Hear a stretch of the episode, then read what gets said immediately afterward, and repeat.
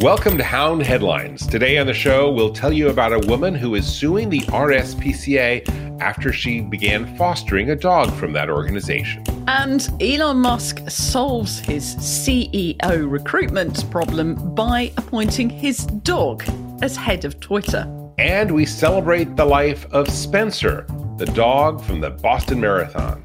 And Stuckie, the mummified dog found inside a tree. That and more on today's episode of Hound Headlines from Dog Podcast Network. Hi, I'm James Jacobson in Maui, Hawaii. And I'm Claire Mansell in London, England. Our show today is brought to you by Everpup, the ultimate daily dog supplement. Find out more at everpup.com. We start off in England, where Joanna Harris is suing the RSPCA for £200,000 after she began fostering a dog that she got there. This is the ultimate fostering gone wrong story. Mm. She took this dog in, who is called Kiwi, in order to get it out of a kennel environment and hopefully ultimately pass it on to a family who wanted to adopt it. It was an American bulldog, a very large, muscular dog. And in her home, it then attacked her existing pet. She got in between the two dogs to try and separate them.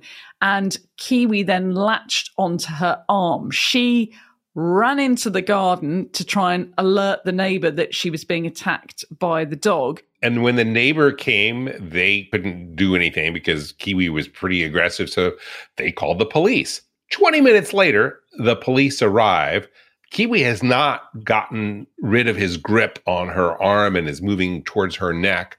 And the police tase the dog, not once, not twice, but three times until finally the dog releases her from his grip.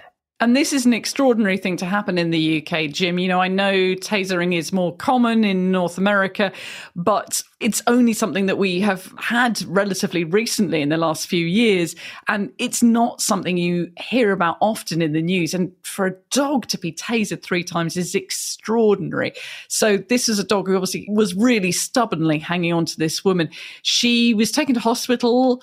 She had lost a lot of blood and ultimately they then had to amputate her arm. And so this is the root of this case against the RSPCA is this woman is now permanently disabled as a result of taking in this dog. And she's saying that you know she should have been alerted to the fact that it was potentially a dangerous dog. And the lawyers who are representing her in this case are actually using a law that the RSPCA ironically had helped to bring into law to protect dogs and their owners in Great Britain. Yeah, the Animal Welfare Act, which you know has has very good things at the heart of it, and ultimately in this case is is protecting someone who was attacked by a dog. But you know it brings up lots of questions, doesn't mm. it, Jim? Because you know suing a charity who are trying to do good for animals, I understand why she's doing it, but taking money away from them ultimately might mean bad things for other animals, and of course it brings up this question of do these very strong, potentially dangerous animals belong in our homes. And we do have dogs in the UK that are banned. And we've talked about that before on DPN and how that unfairly penalizes some dogs, which have lots of positive attributes. And indeed, so does the American Bulldog. Yeah, well, the American Bulldog unfortunately was caught up in another story last week about a dog attack that occurred also in Great Britain, where the uh, the person who was attacked ended up dying of their injuries. So it's two American Bulldog tragedies in a row in a very short period of time in the same place. And I know that we know that people love American Bulldogs. They are often thought of as friendly and actually really good with kids. The thing is, they're really strong. They are bred for farm work and they bring down feral pigs and uh, they're quite tough. And in this case, Kiwi was very muscular and uh, just wouldn't let go. Of course, Kiwi was destroyed after the incident, and it is a sad thing to to hear about these things. And all I could think of when I first learned about this is when bad things happen to good people, because clearly mm. Ms. Harris was trying to do good, a dog lover, and this was a, a really sad tragedy. And if you are an American Bulldog owner, and I'm sure there are many of them in the UK, and you want to talk about the positive attributes of them, we would love to hear from you to give some balance to this story because it's very easy to demonize a breed. And as I say, we've talked about that before with some of the banned breeds in the UK give us your perspective. Send us some photos. We'd love to see them. Dogpodcastnetwork.com is our website, or you can contact us on social media. Let's move on to the United States, where I guess we can talk about another bulldog. Uh, Elon Musk, who is the CEO, owner of Twitter, recently sat down with the BBC to talk about a number of things. This is an interview that, if you haven't seen, we will have a link to it in today's show notes. It's an extraordinary interview in terms of many things, but as it relates to dogs, what did he say, Claire? he said that he has appointed his dog as CEO of Twitter. Now, this comes out of the fact that a few months ago, he did a poll on Twitter saying, should he resign as the CEO? And it kind of backfired on him because the majority of people said yes. So I, then, I got to say, I was one of those people who voted, uh, yeah, I think so. Yeah, I, I also voted, yeah. But, you know, partly just to mess with him because it's a silly thing to do to put the poll out there on your right. own platform and say, should I resign? Because right. it's never going to go in your favor. And he said he would honor the results of the poll. And then he kind of backed down a bit and he said, well, I can't find anyone to do the job. And so in this interview, they said, have you appointed anyone? He said, yeah, my dog is now CEO, which is interesting. And of course, there's the whole connection with Dogecoin, and there's a lot of dog memes going on on mm. Twitter but he says, you know, the dog has a black turtleneck, which I guess is a reference to oh. the, the, oh. reporter says, is it Steve Jobs or Elizabeth Holmes? He says Elizabeth Holmes. So the dialogue between the BBC reporter and Musk is something that I have never seen before. I've seen people who are being interviewed try to be aggressive with the host. That was a little playful. It later on got pretty aggressive where Musk was questioning the BBC about COVID facts and information, and and it put the reporter in a very awkward position of having to defend the BBC when, at least from my perspective, if you sit down with a newsmaker, the newsmaker is not supposed to attack the organization that you work for, and if you're you know just a reporter covering the story, this isn't the management of the BBC, and and he does a lot of stuff. There are some very interesting videos on YouTube that like diagram the, all the rhetorical techniques that Musk uses, either consciously or subconsciously, to disarm the reporter. But it's a it's a really interesting study for those of us who care about journalism and perhaps not the best way to either conduct an interview or to be interviewed. You know, you say you've never seen anything quite like it. I watched it and I immediately thought of something that I have seen that is very much like it. And it's nothing to do with interviewing. It is, if you've ever watched a David Attenborough documentary, occasionally they have this footage of a lion that will catch something like a young deer and it will play with it for a little mm-hmm. bit before it kills it.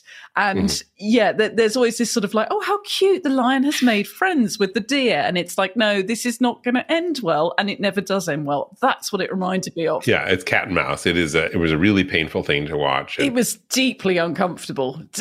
Just, I, oh, I, I, I didn't like this, the, the bristling. If it was dogs, their, you know, heckles would have been up all the way through it. mm-hmm. Yeah, it was, and so uh, we were talking before the show, like who should have conducted that interview. So I, I would like to put myself forward. I would love uh, Mr. Musk to come on DPN, and we'll have a little chat about dogs and whatever you'd like to talk about. Uh, and we won't talk about DPN, but uh, who would you like to see interviewed uh, Elon Musk? Well, this is an unconventional choice, and I just have to explain why I've picked this person. They're not a journalist. I've picked them because they're just as awkward as Elon Musk was in the interview, and I thought the two of them together could be awkward and bristly together, which was Jordan Peterson, who's the mm. Canadian academic who has lots of controversial views. I thought, yeah, Jordan Peterson interviewing Elon Musk, those two together could just be, be good. yeah, could be really spiky with each other, and that would be an interesting thing. If he's not going to agree to an interview with us, I think Kara Swisher and Elon should chat. now, back to the dog thing, Jim. One of the things I did think is he said obviously this the dog has been appointed as CEO. Well, clearly this must have happened after all the redundancies because there's no way that a dog would have laid off six and a half thousand people. You know, dogs are way too loyal for that. They're loyal. Yeah. also, I did wonder they were questioned him about sleeping on the couch in the office, you know, in the BBC interview. And I thought, well, maybe maybe that was the dog's idea because everyone knows a dog who loves sleeping on the couch. So maybe that was one of the dog suggestions. I don't know. I would again, I encourage you to come on the show here and, and talk to us a little bit about dogs at Twitter because there are a lot of tech companies that really do encourage dogs in the workplace, and maybe Twitter does. Let's move on from San Francisco, where that interview took place, to the other side of the United States, Boston. The Boston Marathon was recently run, and they are celebrating the life of a celebrated dog at the Boston Marathon. Spencer, the official Boston Marathon dog. He has had that title only since last year, but he's been very involved in the Boston Marathon for the last eight years and kind of been a bit of a unofficial mascot up until his official title started last year. And he was 13 years old and had had a two year battle with cancer and sadly passed away and they they were honoring him and his amazing contribution to kind of morale at the Boston Marathon by having this parade of golden retrievers along the route. They had a hundred golden retrievers yeah. celebrating Spencer, who of course died of cancer. Seventy-five percent of Goldens die of cancer, oh. but he has been a big part of the Boston Marathon for many years, hasn't he? Yes, it was all from this viral video a few years ago where he was holding the um, Boston Strong flags in his mouth in the rain along the route. And, you know, this, as I say, was a big boost to morale. And so the video went viral and then it, he became a bit of a thing. And there is actually some great video footage you can see of runners stopping mid race and getting a selfie with him.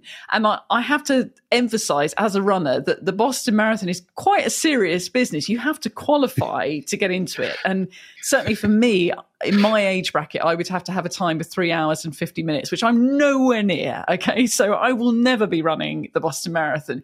But these, these people who've got these amazing times go along to obviously repeat the amazing times, but yet have the time to stop in the middle of the marathon and have a photo with a selfie. And they were like, the video footage I saw, there were like 12 of them queuing, just standing outside the road. Just, just, just waiting to, just queue for a photo of the yeah. dog. wow. so he was obviously a big thing. And I, I do get that, you know, a celebrity golden retriever, you've got to love that. We're going to take a quick break right here. But when we come back, mummy dogs. We'll be right back. And now, a message from your dog. Every day with you is like a day at the beach, and I want as many beach days as possible. I want to run and sniff and find a good stick to carry. I want to roll in the grass and warm my belly in the sun. I want to walk with you, run with you, sleep with you, eat with you. And when I eat with you, I want Everpup. The green, grassy, beef liver spike smell wakes my senses. You may not realize this, but it tastes like homemade gravy especially when you wet it. It infuses any food you give me with health and life and vibrancy. I can feel it, Everpup, traveling to every cell in my body, nourishing each one. It helps me feel like I'm on top of the world. I'm so glad you're giving it to me every day because every day I'm so glad to be with you. I wouldn't have it any other way. I want my Everpup. It just makes me feel good. I am so grateful to be your dog and for the Everpup you give me. So now that you know what your dog wants, get Everpup, the ultimate dog supplement. Everpup is available in select pet shops and on Amazon. But to get the best price possible, join the Everpup Club at everpupclub.com, where you'll get your first jar for just $8 with free shipping anywhere in the U.S. Go to everpupclub.com and use the discount code DPN. That is everpupclub.com. Everpup every day. With Kizik hands free shoes, motion sounds something like this. Kizik helps you experience the magic of motion. With over 200 patents and easy on, easy off technology, you'll never have to touch your shoes again. There are hundreds of styles and colors, plus a squish like nothing you've ever felt. For a limited time, get a free pair of socks with your first order at kizik.com/socks. The longest field goal ever attempted is 76 yards. The longest field goal ever missed also 76 yards. Why bring this up? Because knowing your limits matters, both when you're kicking a field goal and when you gamble. Betting more than you're comfortable with is like trying a 70 yard field goal, it probably won't go well. So set a limit when you gamble and stick to it. Want more helpful tips like this? Go to keepitfunohio.com for games, quizzes, and lots of ways to keep your gambling from getting out of hand.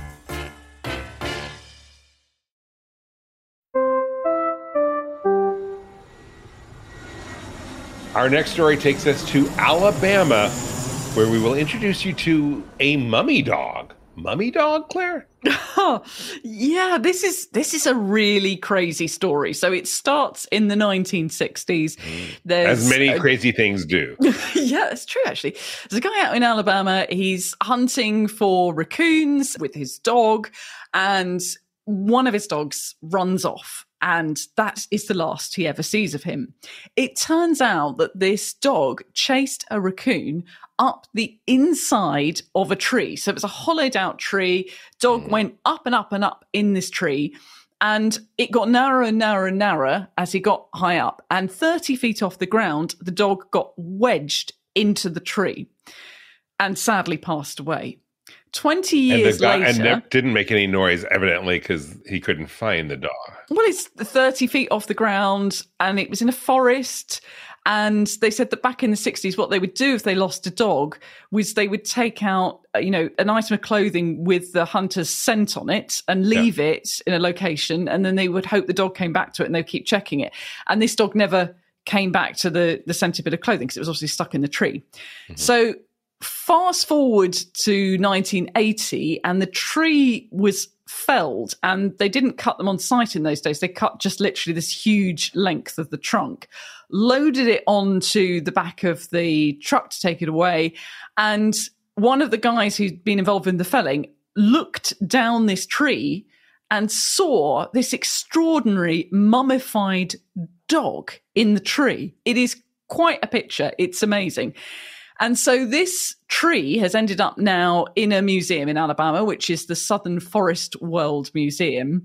And you can see this dog that is wedged into this really tight space, having climbed up inside the tree and is almost perfectly preserved. And they say the reason it's so well preserved is because the sort of tannins in the oak mm. kind of preserved it. And the and the shape of the tree, the all the decomposing scents, if you like, went out the top like a chimney. So no animals attacked it because they couldn't smell that this decomposing dog. It's an incredible story. Was the raccoon in there as well, or just, just the dog? Well, the raccoon being slightly smaller, you see, managed to escape Oh, out the God, top yeah. because I guess they have been using that as their escape route and zipping up the Ah. tree. Hence why the dog was driven crazy by the scent. And you know what these hounds are like? They get hold of a scent and they just will not stop. I mean, I've Mm-hmm. owned a hound and they just go after it. And this dog was one of them. Well, it's an extraordinary image. And if you're listening to the audio podcast, I want to let you know that we will have a link to that in today's show notes. And of course, if you're watching it on YouTube, you can see his face right now. Yeah, it's a scary old face, isn't it? Can you imagine? Can you imagine this guy who had loaded it on the back of this flatbed and just was looking along the logs and suddenly saw that leaping out at you? It's terrifying. Mm. Yeah, he uh, he doesn't look very happy. A few years ago, the museum ran a contest so people could name the dog, and the name that stuck was Stuckie, appropriately enough. I see what you did there. Yeah, there we go. Well, that is all we have for on today's episode. I want to thank you for listening or watching, whichever medium you enjoy us on. I hope you will subscribe to us on your favorite podcast app as well as on YouTube, because that helps other people discover Dog Podcast Network and this show, Hound Headlines.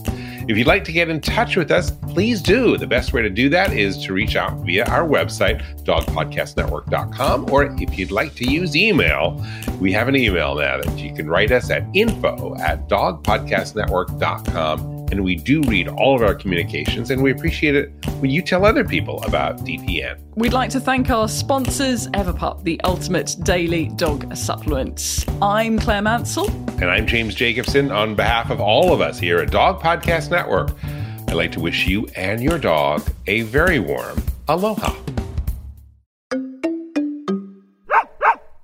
Is artificial intelligence going to change veterinary medicine? Well, it already has. Right now, on Dog Cancer Answers, we're speaking with Dr. Kelly Diehl of Morris Animal Foundation about how AI is impacting veterinary research and the practice of medicine itself. That's on Dog Cancer Answers. Get it wherever you get your podcasts or at dogcancer.com slash podcast.